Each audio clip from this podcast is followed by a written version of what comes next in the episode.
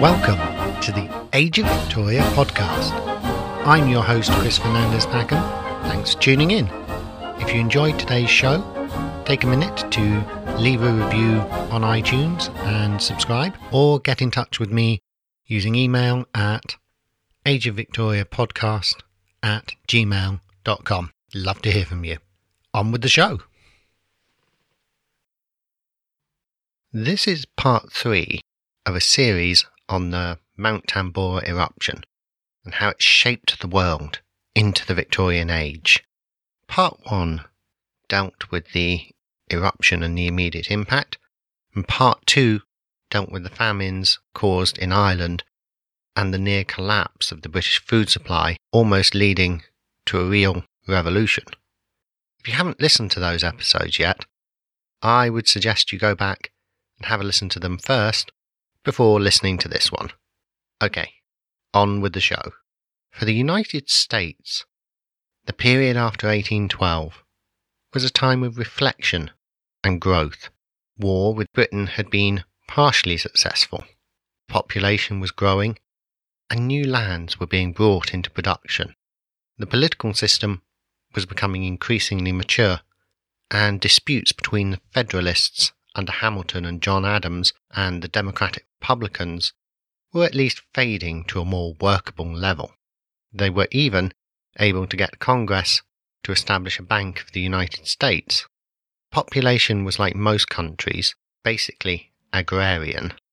80% of the population involved in farming, usually supplemented by home industries like cotton weaving, barrel making, smithing, and other similar activities. The main cities were on the east coast, and they held only around 7% of the population. None of them were as large as London or Manchester, and all had exceptionally primitive sewage disposal systems. There were signs of the growth of domestic manufacturing at a more professional level, and the invention of the steamship by Sam Fulton in 1807 was beginning to point towards greater industrial progress. American science and education were also beginning to become well established and respected.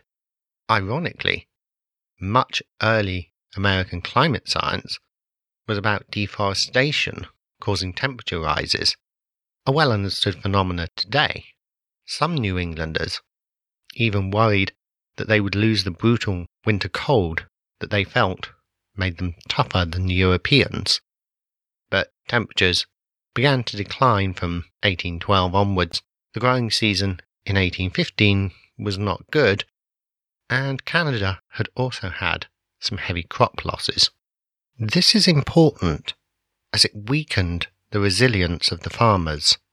Still, they had a relatively mild winter, but here's the thing this is important as it weakened the resilience of farmers.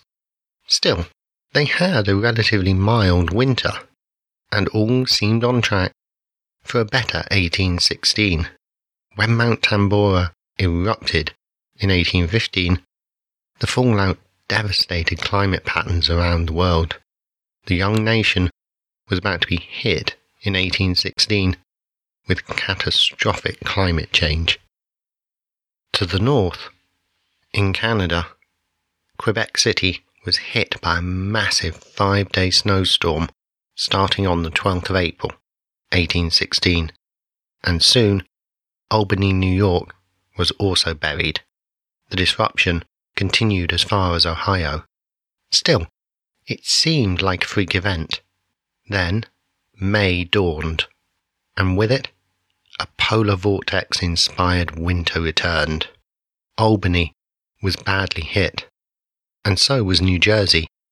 Even Virginia and Tennessee were struck by cold fronts, killing cotton and other crops. Ice an inch thick formed in rivers and streams in Maine. Vermont had snow. Settlers heading westwards to Pennsylvania had to dress in their winter clothes. June brought wild swings in temperature. Dartmouth College recorded a sweltering heat wave, with some thunder and overnight rain. But it was followed by wild swings in the jet stream. This disrupted the polar vortex.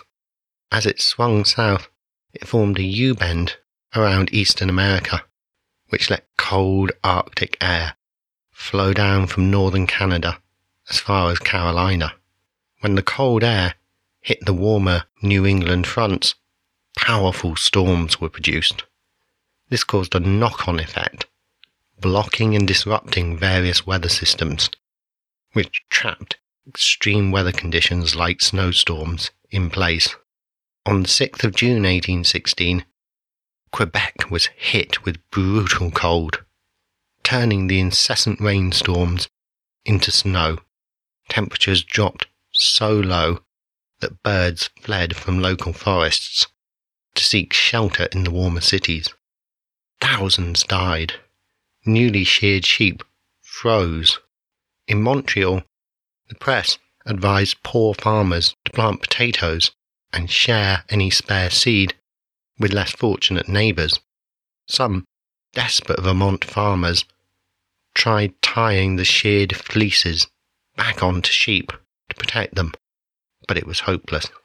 Just as in Britain and Ireland, as I explained last episode, the fragile agrarian societies were facing a disaster on an enormous scale, but were too technologically underdeveloped and organizationally unsuited to respond effectively.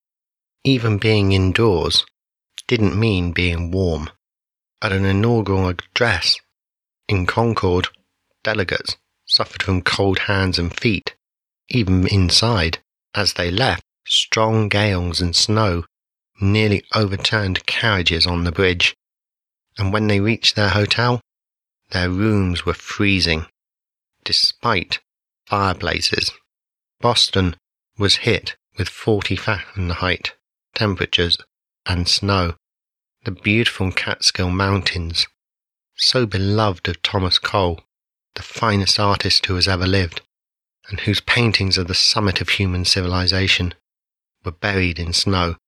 The ground froze nearly everywhere, and frosts hit crops hard, even in Massachusetts and Manhattan. Near Salem, travellers were marked on icicles forming and forests frozen with frost. Remember though, this is in June. It might sound normal for winter, and I bet subconsciously a few listeners have forgotten this is summer we're talking about. Some desperate farmers built fires in their fields to keep crops from freezing. Now I'm giving you a lot of verifiable information here. Plenty of newspapers, official records and diaries all bear this out. These were mostly written by people who will almost never starve in a famine, even if they have to pay much higher prices. Thomas Jefferson, Sir Robert Peel, President Monroe, the trustees of the Dartmouth College, John Quincy Adams, were all men who bore witness to suffering, but were still some steps removed from it. What we are missing are the lived experiences of those who didn't write. We can catch glimpses of the desperation, but I'm betting these are nothing compared to the suffering of the most isolated settlers and poorest farmers who didn't leave us accounts. How many suffered and died alone in the cold? Their farms, long since swallowed up into the wilds again, maybe just a ruined wall sticking up from the forest floor, is a final mute testament. Can you imagine the horror? It is like something from Game of Thrones. Seeing winter coming, again when it shouldn't, and knowing you don't have enough food, even in the good times, let alone now, to survive this. Seeing your children slowly starving to death in front of you as you try to hack some weeds from the frozen ground to boil into soup. Some turned to faith, but for others, while they took the traditional human response, they began to emigrate. Humans in general will always either seek to improve conditions if they can, or leave if they can't, and if those aren't possible, then they will try and tough it out. One newspaper heartbreakingly said, quote, The very face of nature still appears to be shrouded in death like gloom, and as she weeps, which well she may, for the barrenness of her fields, and for the chilling blasts that whistle through her locks, from unprecipitous clime, her tears freeze fast to her cheeks as they're seen to flow. Wells froze, crops died, yields were massively down, from highs of up to 40 tons down to around 5 tons on some farms. Most Americans were deeply religious, perhaps more so than the British of the period. Many interpreted prosperity as a sign of God's favour and his sustaining hand, whilst misfortune, disaster, and storms were signs of divine wrath. Layered on top of this were countless local superstitions that were set out in almanacs, pamphlets, and books. Pennsylvania farmers had often expanded their farms to meet European demand for grain in the Napoleonic Wars, often going into great debt. It was a situation almost identical to the problems faced by the Irish farmers. Religious revivalism on many of the frontier communities intensified as the weather worsened. There was a break in the weather in some areas in June, so farmers decided that spring had finally arrived and tried a planting, which would involve using wooden ploughs on waterlogged fields. Backbreaking work. As June turned to July, wild swings in temperature left Virginia in a drought, much to Jefferson's annoyance. President Madison was still not unduly alarmed. Perhaps, if the weather was finally turning, a decent late harvest would see them through. The newspapers in Maine continued to worry, but famine seemed like it would be avoided.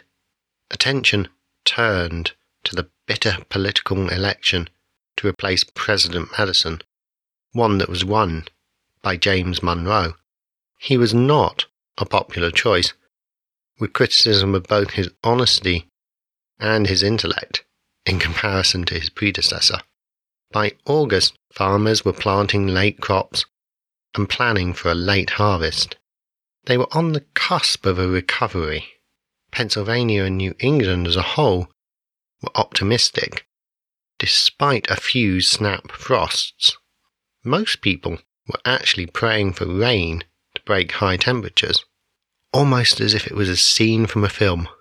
At noon on the 20th of August, the skies darkened and a massive storm hit Amherst in New Hampshire. In the next few hours, temperatures plunged up to 30 degrees. The snows and frosts returned with a vengeance. The storm travelled as a harbinger of more despair. The country froze from Connecticut to Maine, from Kentucky to Ohio. Pumpkins, cucumbers, Indian corn, vines, and potatoes died off in droves. For New Hampshire, this was dire news indeed. The state was bankrupt, with only $100 in reserve.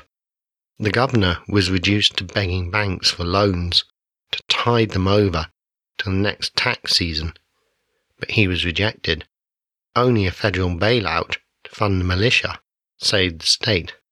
In desperation, the governor was reduced to using the local prison population as slave labour for construction projects to repair lost roads and bridges.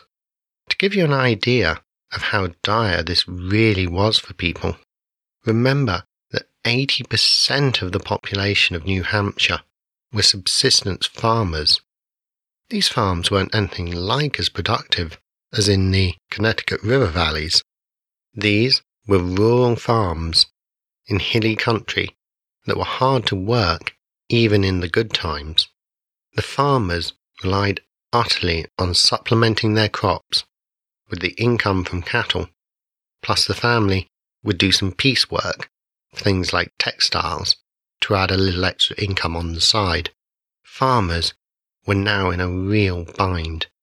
Their crops were dead, but their cattle needed the hay and grain which had been lost. The Industrial Revolution hadn't really reached New Hampshire, so if you were a subsistence farmer, that was basically always going to be your life, like it or not. And subsistence meant subsistence, as food storage options were limited. There weren't railways and extensive food reserves that could be shuttled around. Coastal regions could at least turn more heavily to fishing, but other areas faced genuine famine. New food sources were sought out porcupine or wild pigeon, perhaps. Not that things were much better in the south. Even in South Carolina, frosts returned. Some local people noted it didn't matter at this point. There was nothing left to kill off. Wiser observers began to note that the weather would cause emigration. Jefferson was carefully observing the weather and was concerned that famine was inevitable. Perversely, though, some areas remained drought hit for months, even suffering forest fires and record low river levels. They finally had their prayers for rain in Virginia answered, only for it to turn into a deluge that continued for days and caused massive flooding, sweeping away fields. Coastal areas all received a massive battering from the storms. Other areas still hadn't seen any rain, just snow for months. With brutal inevitability, another blast of freezing weather and snow swept in on the 10th of September. Mountains in North Vermont were again buried in snow. Farmers began pulling up whatever was left in the ground, ready or not. In Quebec, the situation was desperate almost beyond description, almost as bad as in Ireland. Some local farmers were reduced to trying to eat wild herbs. The horror just didn't end. I could list more and more weather disasters like this throughout the United States in September 1816 floods, droughts, forest fires, frosts, dry wells, frozen ground, rotten crops, thunderstorms, hail, and snow. Maine farmers face the awful choice of whether to eat next year's seeds to survive, possibly leaving them to starve to death over winter and spring with nothing to plant or to feed the cattle. One farmer is recorded as having killed all his cattle and then committed suicide. In religious early 19th century America, this was shocking. Merchants did their best to throw gasoline on the fire by eagerly exporting expensive food supplies to the desperate French and West Indies, despite the urging of the newspapers for them to be patriotic and keep the needed food back to feed starving Americans. Letters crossing the Atlantic made it clear that the whole of Europe was also in the grip of a full blown crisis. As in Britain, the doctrine of free market economics had a powerful grip on the ruling class, who often refused to arrange any kind of aid or intervention. Many governors thought prayer was the only real remedy. Now, though, we come to the moment where we see the major impact of this climate event on history. What I've described to you has been awful. It has hopefully driven home the impact that climate change can have and the way a single eruption can affect the world. Now, though, we're again about to see the impact on history. Just as we saw in previous episodes how it triggered emigration in Ireland and nearly kicked off a revolution in England, in New England, the dam was also about to burst. Huge numbers of farmers decided enough was enough. As tension broke, the first great migration west was triggered.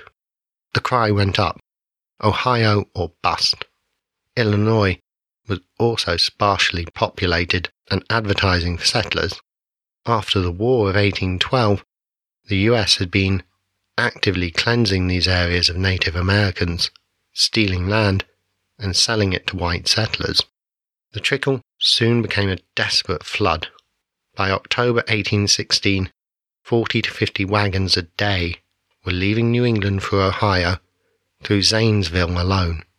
Several thousand were thought to go through Zanesville, and many met with misfortune. Emigrants on the trail passed the wreckage of wagons and saw the corpses of horses and oxen strewn along the way. Just imagine how hard that decision must have been to take. To take a young family, perhaps with children, into utterly unknown and dangerous territory.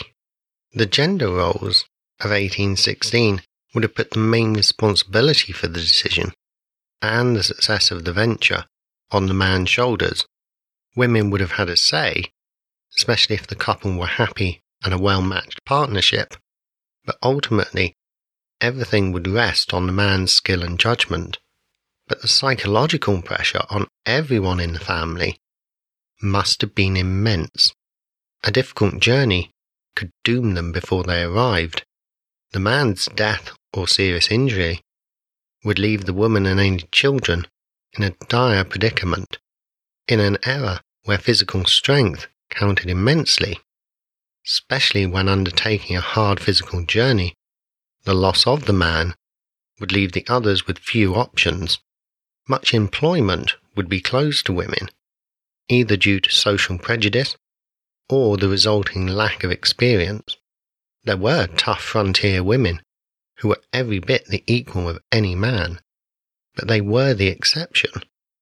In general, the women would be faced with giving up, or attaching themselves to other families, or taking employment in the nearest town. But this was becoming thin on the ground. Children would add to the heavy weight the adults had to wrestle with. One witness described a settler passing through New York from Maine who was heading to Tennessee. The witness said he was, quote, somewhat depressed by fatigue, drawing behind him a handcart containing all his effects, chattels, and provisions, and two children of age too feeble to travel. Behind followed the elder children and wife, bearing in her arms a robust infant seven months old. They had covered 400 miles of the journey and still had 800 left to go.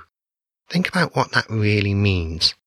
Put yourself in their shoes if you can. Conditions were desperate enough that a walk of 1,200 miles, with around five children from that description, seemed a good idea. Only provisions are those that you can physically carry. Your children are utterly dependent on you. No one will really provide help if you live or die. A walk might sound okay, but it is day after day, so none of the family will be earning wages unless they stop to labour or trade. But thousands of others will be doing the same. Every day's walk requires calories, not just to move, but to provide the energy carry the food that provides the calories to walk and carry the food. Some shocked bystanders donated ten or twenty dollars to the struggling man with the handcart, so this family were lucky for the moment. Clothes were often highly unsuitable for the conditions by today's standards. Thin cotton shirts, perhaps with knitted waistcoats, a coat and an overcoat of wool or tweed, maybe knitted mittens and a fur hat. The mountain men would be far better off. Skilled hunters and trappers, dressed in animal skins and furs, with huge bearskin or buffalo skin overcoats and thick fur gloves and hats, meant that they could weather the terrible conditions in the Catskill Mountains. Armed with Kentucky long rifles, they were well equipped and were highly sought after guides for richer emigrant wagon trains. Tough men who would have legendary names on the early frontier learnt their trade from the early mountain men who survived this winter.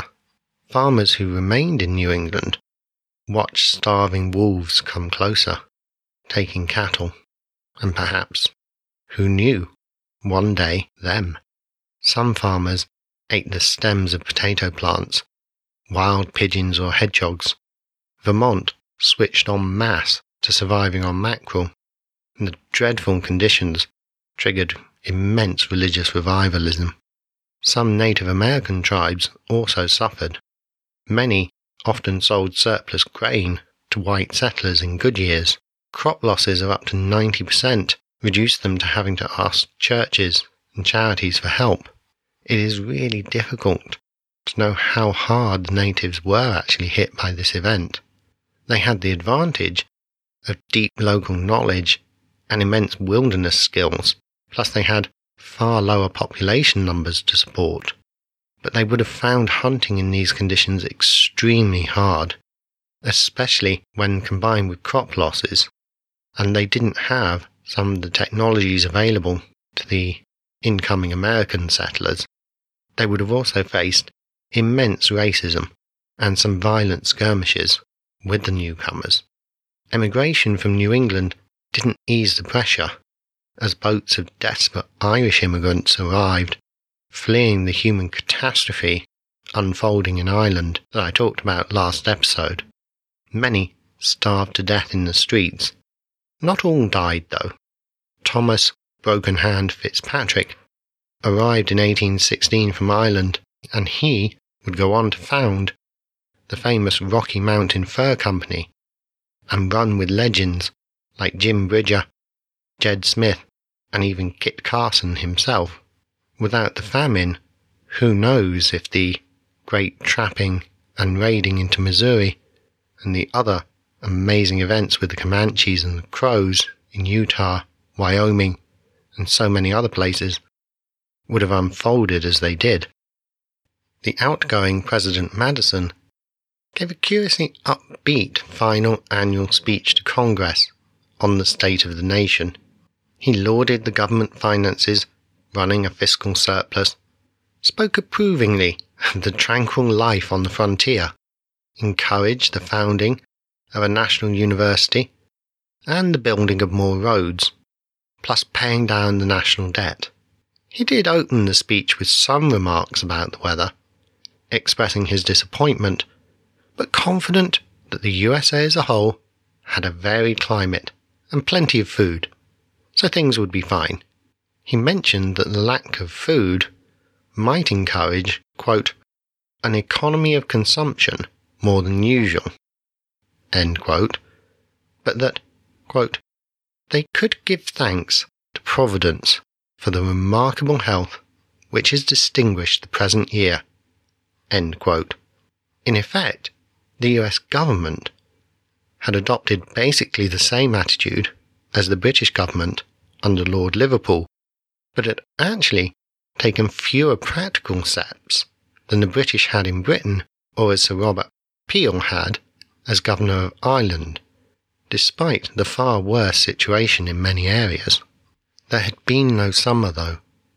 Soon October passed, and winter came. With it came more snow and storms.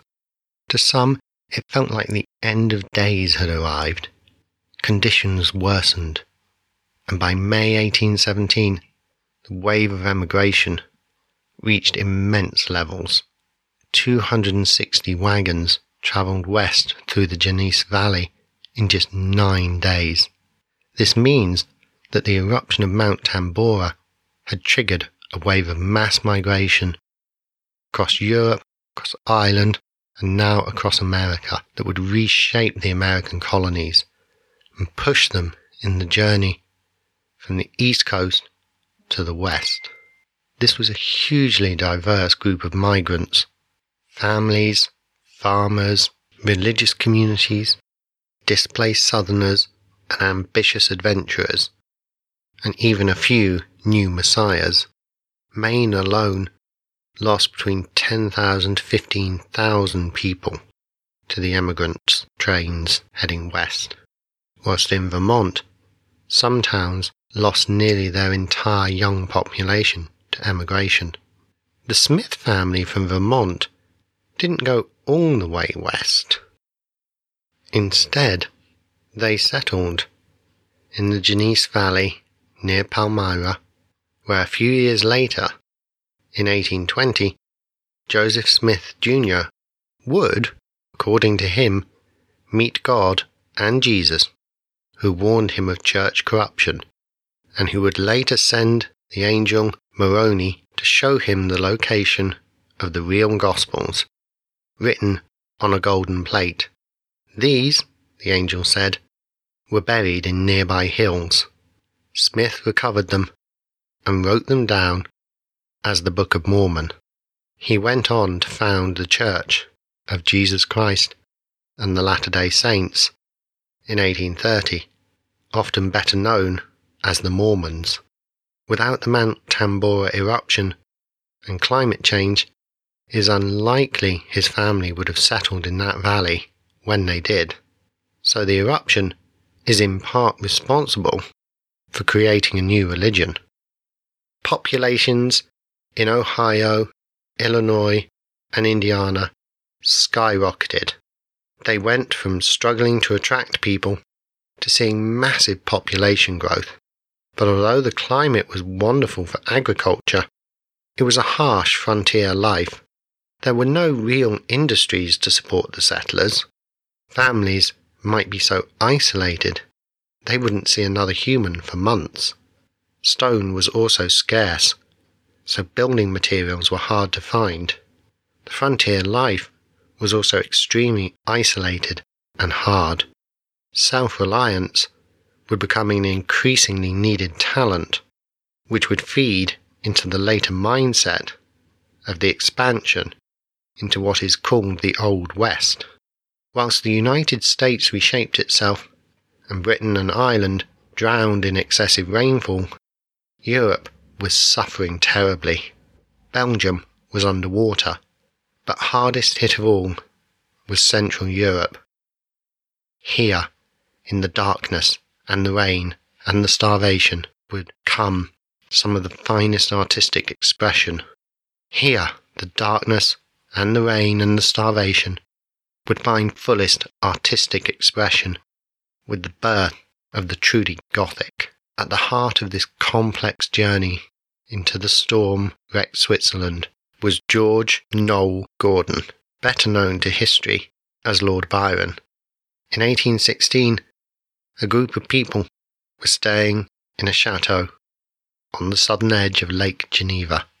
They had had a terrible journey to get there and were now basically stuck there because of the weather. If you had to pick a group of people to be stranded together, you really wouldn't want to pick this particular mix. At its heart was the 28 year old Lord Byron, chased out of England, dogged by the incest scandal, debt, a failed marriage, affairs, drug addiction, and a reputation as one of the finest poets to ever hold a pen. This included an affair with Lady Caroline Lamb, who was married to Lord Lamb, better known to Victorian fans as Lord Melbourne or Dear Lord M to Queen Victoria. Lord Byron did leave a legitimate daughter behind in England, the great Victorian Ada Lovelace, the world's first computer programmer. Byron was accompanied by Percy Shelley, whose poetry and wit he greatly admired, and Percy's lover, Mary Godwin, aka Mary Shelley. There was also the wannabe poet, Dr. Polidori, who was professionally jealous of Lord Byron's attachment to Shelley's work over his own. Thrown into the mix was Claire Clairmont, half sister of Mary Godwin, who was pregnant with Lord Byron's child. Byron and Percy made various trips and visited the local social scene. The weather alternated between driving rain, flooding, and damp, depressing fogs. Then came the famous night, where they challenged each other to write a ghost story.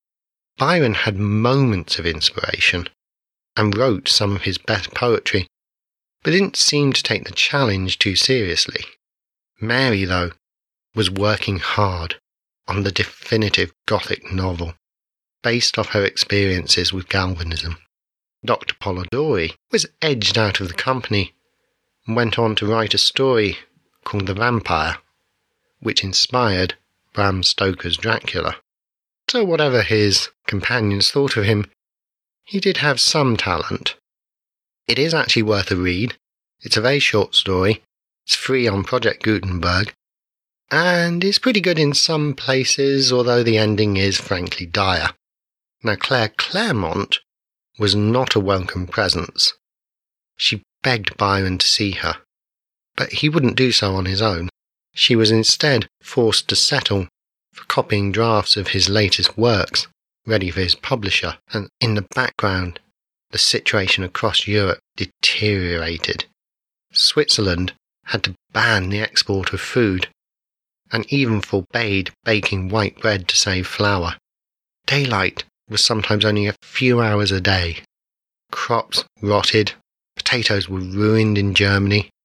And unlike in Britain, though, where the free market was expected to solve problems by the invisible hand, in Prussia and Austria, massive relief efforts were underway.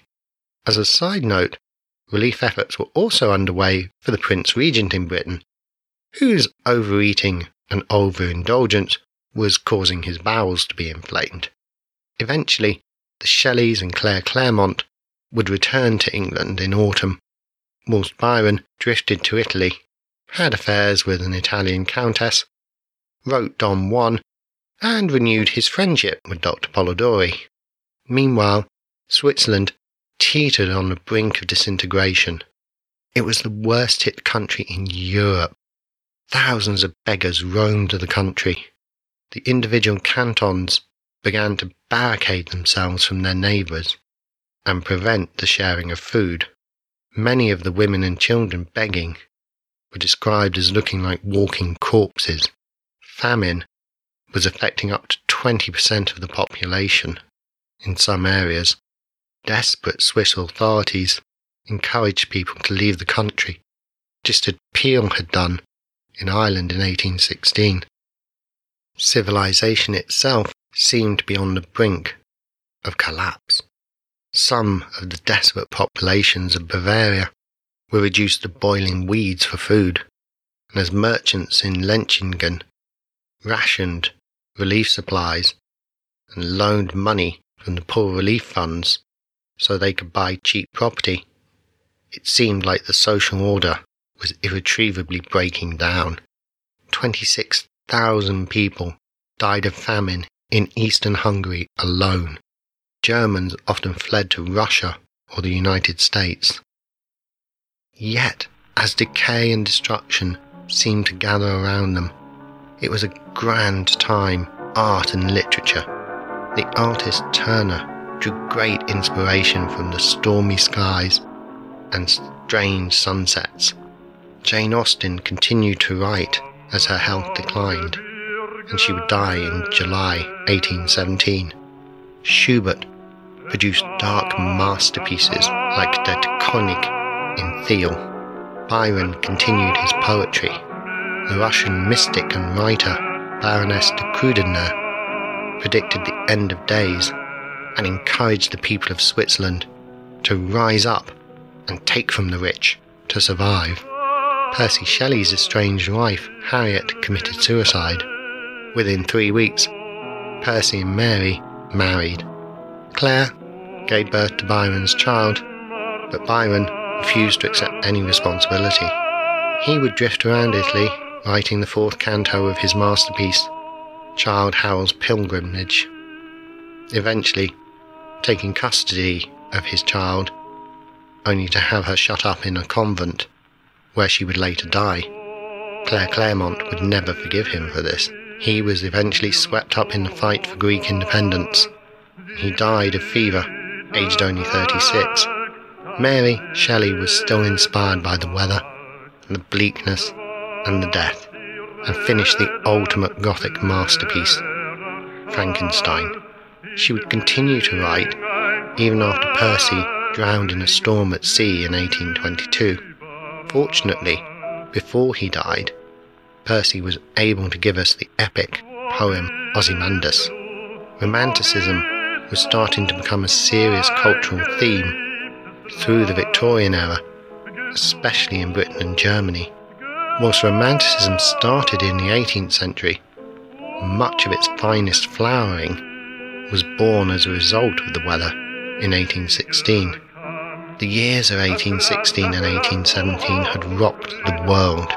I could go country by country and list more and more tragedies, famines, and deaths.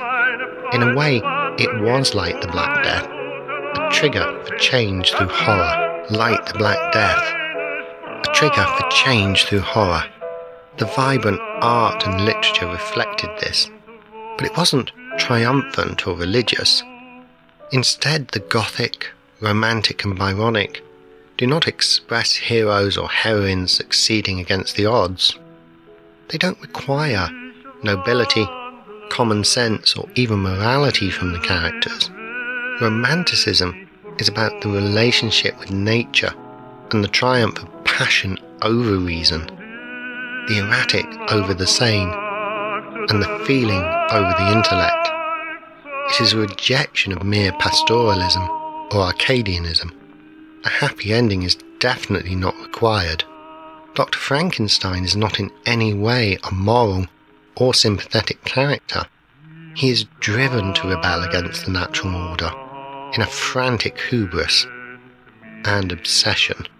Much of the backdrop of the novel is against the dire weather in Switzerland, and you can see why, given where and when it was inspired. It includes heavily the motifs of fire and Prometheus, Dr. Frankenstein is a warning against obsession and attempting to challenge the natural order of things. Romanticism might be about connection with nature, but it had a strong strain of doom and catastrophe running through it, alongside its inspirational elements. It was, in my view, a reflection of the author's subconscious feelings of helplessness and doom in the face of the climate. In a way, it became part of the DNA of Victorian culture and a counterweight to the belief progress and modernity, or increasingly linked to romantic nationalism and ethnic nationalism. Romanticism would therefore be a huge part of the Victorian world, often blended with the Gothic, as Mary Shelley had done in Frankenstein. Mount Tambora had shaken the world in its art, its literature, its society, its geography, and its science. The Victorian age couldn't have unfolded how it did without this great event. Join me next time as we turn back to England, where, if Waterloo was its greatest triumph, a new event was about to be its great nadir. It is time to witness the massacre of Peterloo. Okay, thanks for listening today. I'm now going to get busy on the next show. Don't forget to take a minute to subscribe or leave a review on iTunes or get in touch with me via email at ageofvictoriapodcast at gmail.com. Catch me on Twitter at Age of Victoria or via Facebook if you've got any questions or if you just want to chat. Goodbye, and I bid you adieu until next time.